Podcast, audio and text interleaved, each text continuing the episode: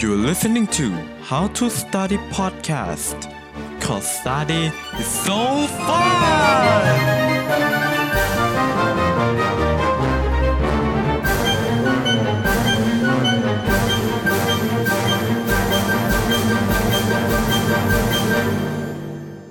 สวัสดีคุณผู้ฟังทุกท่านนะครับ ยินดีต้อนรับเข้าสู่ How to Study Podcast กับผมโนเบลนรเศรษฐวัฒนาทิติพักนะครับ โควิดนะครับเป็นอีกหนึ่งสิ่งที่ทุกๆคนเนี่ยนะครับผมไม่รู้ว่าทุกๆคนเนี่ย expect ว่ามันจะเกิดขึ้นหรือเปล่านะครับ แต่ว่าตัวผมเองเนี่ยนะครับก็คิดว่ายังไงเนี่ยมันก็น่าจะเกิดรอบ2อยู่แล้วนะครับ เพียงแต่ว่าคอสที่ผมคิดเนี่ยมันแตกต่างกันนะครับ คือตอนแรกผมคาดว่าเศรษฐกิจเนี่ยมันน่าจะแบบมันน่าจะใกล้ที่จะพังเต็มทีนะครับทำให้สุดท้ายแล้วเนี่ยเราต้องรับนักท่องเที่ยวต่างชาติเข้ามานะครับพอเรารับนักท่องเที่ยวต่างชาติเข้ามาเนี่ยนะครับทำให้มันเกิดการระบาดรอบ2 แต่อย่างไรก็ตามมันก็เป็นการช่วยบำรุงเศรษฐกิจนะครับ แต่กลับกันนะครับคือนักท่องเที่ยวที่เรารับเข้ามาเนี่ยนะครับเขาก็สเตทควอนตีนของเขาไปนะครับเขาก็อยู่ในที่ของเขานะครับเขาไม่ได้มาแบบแพร่กระจายเชื้อไวรัสมากนะครับ แต่กลับกลายเป็น แรงงานที่เข้ามาแทนนะครับ ซึ่งแรงงานที่เข้ามาเนี่ยนะครับ อันนี้เบื้องหลังจะมียังไงนะครับ จะคนที่มียศสูงจะเป็นเบื้องหลังให้เป็นแบ็คให้แรงงานพวกนี้ยังไงอันนี้ผมไม่ขอพูดถึงรายละเอียดนะครับ แต่คือมีแรงงานเข้ามาแล้วเนี่ยนะครับเออคือมันเป็นเรื่องที่ผมคาดไม่ถึงเลยนะครับว่ามันจะเป็นอย่างนี้นะครับ โอเค แต่เรื่องนั้น มันก็ส่วนเรื่องนั้นนะครับ ตอนนี้นะครับผมเอ่ออย่างที่ทุกคนรู้กันนะครับว่ายังไงก็ต้องเรียนแน่นอนเรียนออนไลน์เนี่ยนะครับเออกระทรวงศึกษาน่าจะประกาศให้เรียนออนไลน์อีกรอบหนึ่งผมว่ายังไงยังไงก็ต้องเรียนนะครับ เดือนมกราเนี่ยนะครับน่าจะอย่างน้อยก็เดือนมกราทั้งเดือนเนี่ยน่าจะต้องเรียนออนไลน์นะครับ ซึ่งนี่ก็ถือเป็นหนึ่งโอกาสนะครับ ที่จะทำให้เราเนี่ยนะครับมีเวลาที่จะทำอะไรมากขึ้นนะครับ แต่ก่อนที่จะไปสู่ตรงนั้นเนี่ยนะครับคือตอนนี้เนี่ยนะฮะอยากจะพูดถึงประเด็นคร่าวๆก่อนนะครับว่าเออคือจริงๆแล้วเนี่ยนะครับรัฐบาลเนี่ยตอนเนี้ยภายในเนี่ยนะครับแบ่งเป็นประมาณ 2 ฝั่งนะครับ มีฝั่ง A กับฝั่ง B นะครับฝั่ง A ก็คือเถียงว่าเศรษฐกิจมันจะพังนะครับเออเราล็อกดาวน์ไม่ได้นะครับ ฝั่ง B ก็เถียงว่าคือมันต้องล็อกดาวน์นะครับ ไม่งั้นมันเกินหมื่นคนแน่นอนนะครับหมื่นคนนี่มันเป็นตัวเลขที่น่ากลัวพอสมควรนะครับ เออซื้อผมแต่ต้องซื้อแบบซื้อมาม่าซื้อแบบปลากระป๋องเตรียมไว้แล้วนะครับคือมันเป็นตัวเลขที่ค่อนข้างจะน่ากลัวนะครับ เพราะฉะนั้นแล้วตรงนี้เนี่ยนะครับเขาก็เถียงกันนะครับว่าเราควรจะให้เศรษฐกิจเศรษฐกิจเนี่ยมันพังเศรษฐกิจไม่พังหรอกนะครับ เราควรที่จะล็อกดาวน์นะครับ หรือว่าเราควรที่จะแคร์เรื่องเศรษฐกิจนะครับ อย่างไรก็ตามนะครับ ตรงนี้เนี่ยนะครับเราควรจะได้ข้อสรุปเร็วกว่านี้นะครับ คือในเดือนต่อไปเนี่ยนะครับ ไม่ใช่เดือนต่อไป คือในสัปดาห์ต่อไปเนี่ยนะครับมันจะมีงานฉลองปีใหม่อยู่แล้วนะครับ ซึ่งผมไม่รู้ว่าใครจะจัดบ้างนะครับ แต่ว่าจริงๆนี้มันไม่สมควรที่จะจัดอยู่แล้วนะครับ แต่คือต้องมีคนบางส่วนที่จะจัดนะครับ ถ้าเกิดคุณไม่สรุปมาให้มันเป็นข้อสรุปที่มันร้อยเปอร์เซ็นต์เนี่ยนะฮะ คือต้องมีคนบางกลุ่มที่จัดนะครับ ซึ่งคนบางกลุ่มนั้นน่ะก็แพร่แน่นอนนะครับ เชื้อแพร่แน่นอนนะครับ เออคุณต้องมาแบบบอก ประกาศเลยนะฮะว่าเออเราควรจะ quarantine นะ เราควรที่จะปิดเมืองล็อกดาวน์ประเทศได้แล้วนะครับ ไม่งั้นมันไม่ไหวจริงๆนะครับมันเกินหมื่นแน่นอนนะครับ ทีนี้มาเข้าสู่ประเด็นของเรากันดีกว่านะครับเดี๋ยวจะยาวนะครับอันนี้มาเตือนทุกคนสั้นๆเฉยๆนะครับ แต่ประเด็นที่ผมจะพูดถึงหลักๆ ใน episode นี้นะครับ คือการที่จะนำ เวลาที่เราจะเรียนออนไลน์ตัวนั้นนะครับ ไปใช้ให้มันเกิดประโยชน์สูงสุดนะครับ ประโยชน์สูงสุดในที่นี้นะครับผมของแต่ละคนเนี่ยไม่เหมือนกันนะครับ แต่ว่าเออเบสความหมายของมันเนี่ยนะครับก็คือการใช้เวลาให้มัน productive มากที่สุดนะครับ อย่างไรก็ตามนะครับผมเออวันนี้ผมมี 4 ข้อมาฝากนะครับ ว่าเออเพื่อนๆเนี่ยนะฮะในระหว่างวันหยุดเนี่ยนะฮะคือทุกครั้งที่มันเกิดวิกฤตเนี่ยนะฮะเรา เออคือคือมันมีโอกาสที่เราสามารถ visible ได้อยู่แล้วนะครับ เพราะฉะนั้นเราลองมาจับตรงนั้นดูนะครับ ข้อแรกนะครับผมผมพูดถึงเออไปประมาณ 2 สัปดาห์ที่แล้วนะครับ เรื่อง productive week นะครับผมเป็นอีกสิ่งหนึ่งนะครับ ที่ควรจะรีดประสิทธิภาพตัวเองนะครับ คือตอนเปิดเปิดเรียนเนี่ยนะฮะเราต้องไปโรงเรียนเนี่ยเราแทบจะแทบจะไม่สามารถที่จะ ทำ productive week ได้นะครับ เพราะว่าเราไม่รู้ว่ามันจะเกิดอะไรขึ้นบ้างนะครับ แต่ว่าในส่วนของการเรียนออนไลน์เนี่ยนะฮะมันมัน under control พอสมควรนะเราสามารถที่จะ control เอ่อสแกจูของเราได้พอสมควรนะครับ ตารางเวลาอะไรเงี้ยเราสามารถที่จะควบคุมมันได้พอสมควรนะครับ เพราะฉะนั้น productive week เป็นอีกหนึ่งตัวเลือกที่ค่อนข้างจะทำให้คุณเนี่ยนะครับมีความ productive มากขึ้นเยอะเลยนะครับ ลองไปฟัง episode ก่อนๆของผมดูนะครับเออนั้นผมสรุปไปแล้วนะครับ ข้อที่2นะครับเรื่อง self discipline นะครับอ่านะครับ มีเวลาว่างขึ้นมาเนี่ยนะครับ บางคนเนี่ยไม่ได้ไปโรงเรียนเนี่ยนะฮะก็อาจจะมีแบบไม่อยากเรียนบ้างนะครับ อาจจะไม่อยากอ่านหนังสือบ้างนะครับ เพราะฉะนั้นเรื่อง self discipline เป็นสิ่งที่สำคัญมากนะครับ อยากจะให้เตือนตัวเองไว้เสมอนะครับเอ่อ self discipline เนี่ยนะฮะอีกหนึ่งปัจจัยที่สำคัญสำหรับ self discipline ที่สามารถตุ้นตุ้นวินัยในตัวเองได้คือกระตุ้นได้คือ motivation นะครับ ซึ่งการที่จะหา motivation เนี่ย เดี๋ยวผมอาจจะพูดในวิดีโอต่อๆไป แต่ว่าคือเบื้องต้นแล้วเนี่ยนะครับ การหา motivation เนี่ยนะครับมันเป็นเรื่องที่สำคัญมากที่เราจะสามารถกระตุ้น self discipline ของตัวเองได้นะครับ เช่นผมยกตัวอย่างง่ายๆนะครับการที่เรามองเป้าหมายบ่อยๆเนี่ยนะครับ เราคิดว่าถ้าเกิดสมมติเรา บรรลุเป้าหมายแล้วผลมันจะออกมาเป็นยังไง อย่างเช่น เราต้องการที่จะสอบเข้าคณะคณะหนึ่งนะครับ เรามองว่าถ้าเกิดสมมติเราขอเราสอบเข้าได้เนี่ยนะฮะผลลัพธ์ที่ออกมามันจะเป็นยังไงนะครับ เราจะมีความสุขแค่ไหน เพื่อนในคณะนั้นจะดีขนาดไหนเอออาจารย์ที่เราอยู่ด้วย เราจะมีความสุขขนาดไหน ตอนที่เราอยู่เราจะมีความสุขขนาดไหน ตอนที่เราสอบสำเร็จแล้วเราจะมีความสุขขนาดไหน อันนั้นคืออีกหนึ่งมุมมองที่ทำให้ motivation ของคุณกระเตื้องไว้มากขึ้นนะครับ แต่อะไรก็ตามนะครับ ออลองหาดูนะครับ ลองหาดูแล้วลองพยายามที่จะผลักดันนะครับ ผลักดัน self discipline ตัวเองนะครับ เหมือนกันเหมือนเหมือนการกระตุ้นแอคชั่น potential ของเซลล์ประสาทสมองนะครับโอเคนอกเรื่องเลยนะครับข้อที่สามนะครับเอ่อเออช่วงนี้เนี่ยนะครับมันมีเวลาว่างเยอะมากนะครับเอ่อการที่จะหาสกิลใหม่ๆของเราเนี่ยนะครับมันเป็นอีกหนึ่งตัวเลือกที่ ค่อนข้างจะดีมากนะครับ new skill ที่เข้ามาเนี่ยนะครับไม่ว่าจะเป็นเอ่อ21 century skills นะครับไม่รู้เพื่อนๆเคยอ่านหนังสือเล่มนี้หรือเปล่านะครับ ผมจำชื่อหนังสือชัดๆไม่ได้เหมือนกันนะครับ ต้องขออภัยนะครับ แต่ว่าเป็นหนังสือที่ดีมากนะครับ ลองเออลองลองไปหาอ่านดูหรือว่าลองไปหาอ่านพวกบล็อกที่เกี่ยวกับพวกเนี้ยนะครับ มีเยอะมากนะครับ ในมีเดียมอย่างเงี้ยนะครับโอ้โหมีพูดถึงเรื่องนี้เยอะมากเลยครับ ไม่ว่าจะเป็นทักษะการสื่อสารทักษะการเรียนรู้อะไรก็แล้วแต่นะครับ อันนั้นเป็นหนึ่งในสิ่งที่เพื่อนๆเนี่ยควรจะฝึกไปนะครับควรจะฝึกกันมาก ๆเลยนะครับ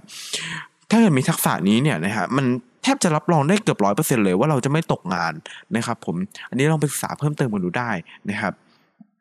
แล้วก็พวก skill ต่างๆ ที่ไม่ใช่ 21 century skill นะครับ อันนี้ผมขอพูดนอกเหนือจากการเรียนละกันนะครับ เพราะว่าการเรียนเราต้องฝึกฝนมันอยู่แล้ว อันนั้นเป็นสิ่งที่เราควรจะทำอยู่แล้ว แต่ว่า skill อื่นๆเนี่ย เช่น ภาษาเนี่ยนะฮะอันนี้ก็ลองวิเคราะห์ดูว่าเราควรจะฝึกมันหรือเปล่านะครับ ผมขอแตกประเด็นภาษานิดนึงนะครับ ภาษาเนี่ยนะฮะมันมีทั้งข้อเสียข้อเอ่อมีจริง ๆ การฝึกเนี่ยมันข้อดีมันก็แทบจะร้อยเปอร์เซ็นต์แหละข้อเสียคือเวลาแล้วก็ค่าเสียโอกาสที่เราควรที่เราเอาไปทำเงินดีกว่าหรือเปล่า แต่แล้วก็ตามนะครับถ้าเกิดเราอยากเรียนเนี่ยเราอยากศึกษาก็ก็ศึกษาไปเลยครับ มันมีแต่ผลดีนะครับ ผม แต่ อ่อถ้าเกิดเราต้องการที่จะโฟกัสกับภาษาจริงๆยี่สิบสามสิบภาษาอะไรอย่างเงี้ยนะครับ คืออันนั้นมันก็อาจจะเออเกินไปนิดนึงนะครับ เพราะว่าจริง ๆแล้วเนี่ยนะฮะเราพูดภาษาอังกฤษกับภาษาไทยได้ก็พอแล้วนะครับ เพราะว่าในอนาคตเนี่ยยังไงยังไงเนี่ยนะฮะ AI มันเข้ามามีผลต่อการแปลภาษาแบบ real-time อยู่แล้วนะครับ คือตอนนี้อาจจะยากหน่อยนะครับ มี Google Translate ก็ต้องประมวลผล แล้วก็ออกมาเป็นคำพูดแต่ว่ายังไงในอนาคตเนี่ยมัน real-time อยู่แล้วนะครับ เพราะฉะนั้นแล้วภาษาที่เราฝึกพูด 10 ภาษาเนี่ยอาจจะอาจจะไม่จำเป็นนะครับเออถ้าอยากเรียนภาษาจีนภาษาญี่ปุ่นภาษาเกาหลีเพิ่มวันนี้ก็ก็เรียนได้นะครับ มันก็เป็นการเพิ่มเอ่อเพิ่ม ความสามารถของสมองเราในด้านหนึ่งนะครับ ยิ่งเราเรียนภาษามากเท่าไหร่นะครับเอ่อในช่วงวัยวัยผู้สูงอายุเนี่ยนะครับ เราจะมีความเป็นไปได้ในการเป็นโรคพวกอัลไซเมอร์อะไรพวกนี้น้อยลงนะฮะนี่ก็เป็นอีกหนึ่ง benefit นะครับผม การ skill ด้าน การ editing นะครับด้านการถ่ายรูปถ่ายวิดีโออะไรเงี้ยอันนี้ก็เป็นอีกหนึ่ง skill ที่น่าสนใจนะครับผมแล้วก็มันเป็น base พื้นฐานที่มีไว้ก็ไม่เสียหาย แล้วก็ skill ด้าน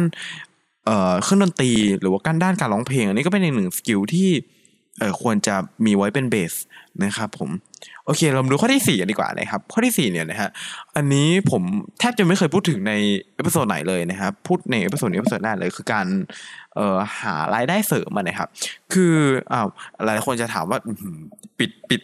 self quarantine ขนาดนี้จะเออ quarantine ตัวเองขนาดนี้จะหารายได้เสริมมาจากไหนนะครับ เออเราจะไปสมัครงานร้านอาหารอย่างเงี้ยมันก็ยากอะใช่ไหมนะครับ คือเอ่อในชีวิตผมไม่คิดที่จะไปสมัครงานร้านอาหารเลยนะครับ คือ เราสามารถที่จะหารายได้เนี่ยนะครับ จากอินเทอร์เน็ตนะฮะคือมันมีหลายช่องทางมากนะครับ ตอนนี้ผมก็คงจะพูดได้ว่ามีเป็นพันเป็นหมื่นช่องทางนะครับ ที่เราจะสามารถหาเงินได้ มองไปทางไหนมันก็เป็นมันก็เป็นถุงเงินที่เราสามารถที่จะยื่นมือไปจับต้องได้ แต่ว่าการที่เราจะมองเห็นมันเนี่ย อันนี้ก็อาจจะต้องอาศัยเอ่อแบบการหาข้อมูลอะไรพวกนี้ด้วยนะครับ ผมขอสรุปหลักๆนะครับ ก็ ข้อที่หนึ่งนะครับเป็นบล็อกนะครับพวกบล็อกนะครับเขียนการเขียนบล็อกพวกมีเดียมนะครับหรือว่าการเขียนบล็อกใน Blockdit นะฮะอันนี้อาจเป็นแพลตฟอร์มที่อาจจะนิยมในคนไทยบางกลุ่มนะครับ Blockdit เนี่ยนะฮะแต่ว่า Medium เนี่ยอันนี้ผมแนะนำจริงๆเลยนะครับคือ แรกๆเนี่ยนะฮะรายได้จะน้อยมากนะครับ คือการหารายได้อะไรมันเป็นมันเป็นอย่างนี้เกือบเกือบทุกเกือบทั้งหมดเลยนะฮะคือแรกๆ มันจะน้อยแล้วมันจะเติบโตขึ้นไปเป็น exponential นะครับ ซึ่งมันเป็นอย่างนี้เกือบทั้งหมดเลยนะครับ แต่อย่างพอดแคสต์เนี่ยนะครับสำหรับคือตัวผมเองเนี่ยพอดแคสต์เนี่ยไม่ได้เงินเลยนะครับเออไม่ได้เงินเลยนะครับ แต่ว่ามันได้ skill เยอะมากนะครับ ไม่ว่าจะเป็น skill การอัดเสียงการพูดกับเออไมค์นะครับ การเออ ส่วนใหญ่ก็คือในแต่ละ episode เนี่ยคือผมเตรียมเนื้อหามาอย่างเงี้ยนะครับผมก็จะได้จากตรงนั้นค่อนข้างจะเยอะพอสมควรเลยนะครับ พวกความรู้พวกอะไรพวกเนี้ยนะครับที่ผมนำมาแชร์ต่ออีกทีนึงนะครับ ผมถ้าเกิดเราอ่านหนังสืออย่างเดียวเนี่ยนะครับมันเราก็เออคือบางทีอาจจะไม่ได้เข้าใจด้วยซ้ำนะครับ แต่ว่าถ้าเกิดเราต้องการที่จะนำมาอธิบายให้คนอื่นรอบหนึ่งเนี่ยนะครับ เราก็จะต้องนำมาเขียนนำมาแตกประเด็นนะครับนำมาทำควาเข้าใจอีกทีหนึ่งเล่าให้ตัวเองฟังจนตัวเองเข้าใจมาก ๆ แล้วก็ไปเล่าให้คนอื่น พยายามอธิบายให้คนอื่นเข้าเข้าใจเนี่ยนะฮะมันจะเป็นโอ้โหอีกหนึ่งสิ่งที่ทำให้เราเออมีความเข้าใจที่ลึกซึ้งมากขึ้นเกี่ยวกับประเด็นนั้นๆ ที่เราต้องการศึกษา ผมก็จะนำมาพูดในพอดแคสต์ episode ต่างๆนะครับ โอเคนะครับ เรื่องการหารายได้เนี่ยนะครับมีอีกเอ่อช่องทางสามช่องทางนะครับก็คือช่องทางช่องทางหนึ่งที่ผมพูดถึงไปก็คือการเขียนพวกเขียนบล็อกนะฮะเขียน article ต่าง นะครับข้อที่สองนะครับคือ YouTube นะครับอันนี้ common มากนะครับ common จริงๆนะครับแต่ว่าสายสายงานใน YouTube เนี่ยนะฮะโอ้โหมีเยอะมากนะครับเดี๋ยวเราไปศึกษาดูนะครับการทำ YouTube เนี่ยนะฮะถึงแม้ว่าเราจะไม่ได้รายได้เนี่ย แต่ว่า skill ที่ได้มาเนี่ยล้นหลามมากนะครับผมข้อที่3นะครับผมอันนี้หาเงินกับคริปโตเคอร์เรนซีอันนี้อาจจะฟังดูแปลกๆนิดนึงนะฮะคือ เอ่อส่วนตัวแล้วผมหาเงินจากช่องทางนี้ได้เอ่อพอสมควรนะครับ เพราะฉะนั้นมันเป็นอีกหนึ่งช่องทางที่ใหม่นะครับ แล้วก็เอ่อถ้าเกิดคุณศึกษาแล้วเข้าใจมันเนี่ยนะครับ การที่จะหยิบเงินมาจากมันเนี่ยมันไม่ยากเลยนะครับผมลองดูนะครับ ลองไปศึกษาข้อมูลเพิ่มเติมดูนะครับ ไม่ใช่แค่การเทรดคริปโตเคอร์เรนซีไม่ใช่แค่การขุดบิตคอยน์อย่างเดียว แต่ว่าการหาเงินในด้านนี้มันมีอีก เป็นพันรูปแบบนะครับลองไปศึกษากันดูนะครับ แต่ว่าอย่างไรก็ตามนะครับด้านนี้เนี่ยนะครับมันมีความเสี่ยงค่อนข้างสูงมากนะครับข้อที่4นะครับคือฟรีแลนซ์นะครับ อันนี้ก็เป็นอีกหนึ่งอย่างที่ให้ประสบการณ์เยอะเหมือนกันนะครับผมคือคุณจะได้รับความกดดันนะครับ ได้รับ skill ใหม่ ๆ อะไรเยอะพอสมควรคือทำ YouTube เองเนี่ยมันไม่ค่อยกดดันทำพอดแคสต์ก็ เอออาจจะไม่ค่อยกดดันมากนะครับ แต่ว่าถ้าเกิดไปฟรีแลนซ์จริงๆเนี่ยอันนี้คือกดดันมากนะครับผมเพราะฉะนั้นอันนี้ลองลองไปดูนะครับ คือมีเวลาว่างก็ลองไปเอ่อลงเข้าสู่วงการพวกนี้ดูนะครับ แล้วคุณจะได้ skill ใหม่ๆ เยอะมากๆเลยนะฮะอันนี้แบบ recommend จริงๆแต่แล้วก็ตามนะครับฟรีแลนซ์เป็นอีกหนึ่งสิ่งที่ผมไม่ค่อยจะrecommend สักเท่าไหร่ที่จะทำเป็นอาชีพหลักที่จริงจังมากๆนะครับเพราะอย่างไรก็ตามนะครับเป็นเอ่อฟรีแลนซ์เป็นอาชีพที่น่ายกย่องนะครับเออคนที่ทำฟรีแลนซ์เนี่ยน่ายกย่องมากแต่ เหนื่อยมากเช่นเดียวกันนะครับเวลาที่จะมีให้คนอื่นเนี่ยอันนี้ค่อนข้างจะยาก manage ได้ยากมากนะครับผมโอเคนะครับสรุปทั้งหมด 4 ข้อนะครับผมข้อที่1นะครับลองไปดูทำ productive week ดูนะครับอันนี้น่าจะน่าจะ increase productivity ได้เยอะมากๆนะครับ ข้อที่2นะครับเรื่อง self discipline นะฮะอันนี้ลองพยายามหา motivation ให้กับตัวเองดูนะครับ ข้อที่3นะครับ improve new skills นะครับเอ่อ skill ที่ควรจะมีเนี่ยพึงมีเนี่ยนะครับมันมีเยอะมากนะครับผมแล้วมันมีประโยชน์มากสำหรับบาง skill ที่เราได้ใช้ตรงๆ ข้อที่ 4 นะครับผมคือลองหารายได้เสริมดูผ่านทางออนไลน์นะฮะการหารายได้เสริมนี้จะช่วยเพิ่ม skill ให้คุณอย่างมากเลยนะครับคือโอ้โห ได้เยอะมากโดยเฉพาะวงการฟรีแลนซ์เนี่ยเป็นวงการที่แบบเออได้ feel เยอะมากนะครับโอเคนะผมขอบคุณทุกคนที่รับฟังพอดแคสต์ episode นี้จนจบนะครับ ผมเจอกันใหม่ทุก streaming platform ในวันอังคาร หน้า6โมงเช้านะครับ เจอกัน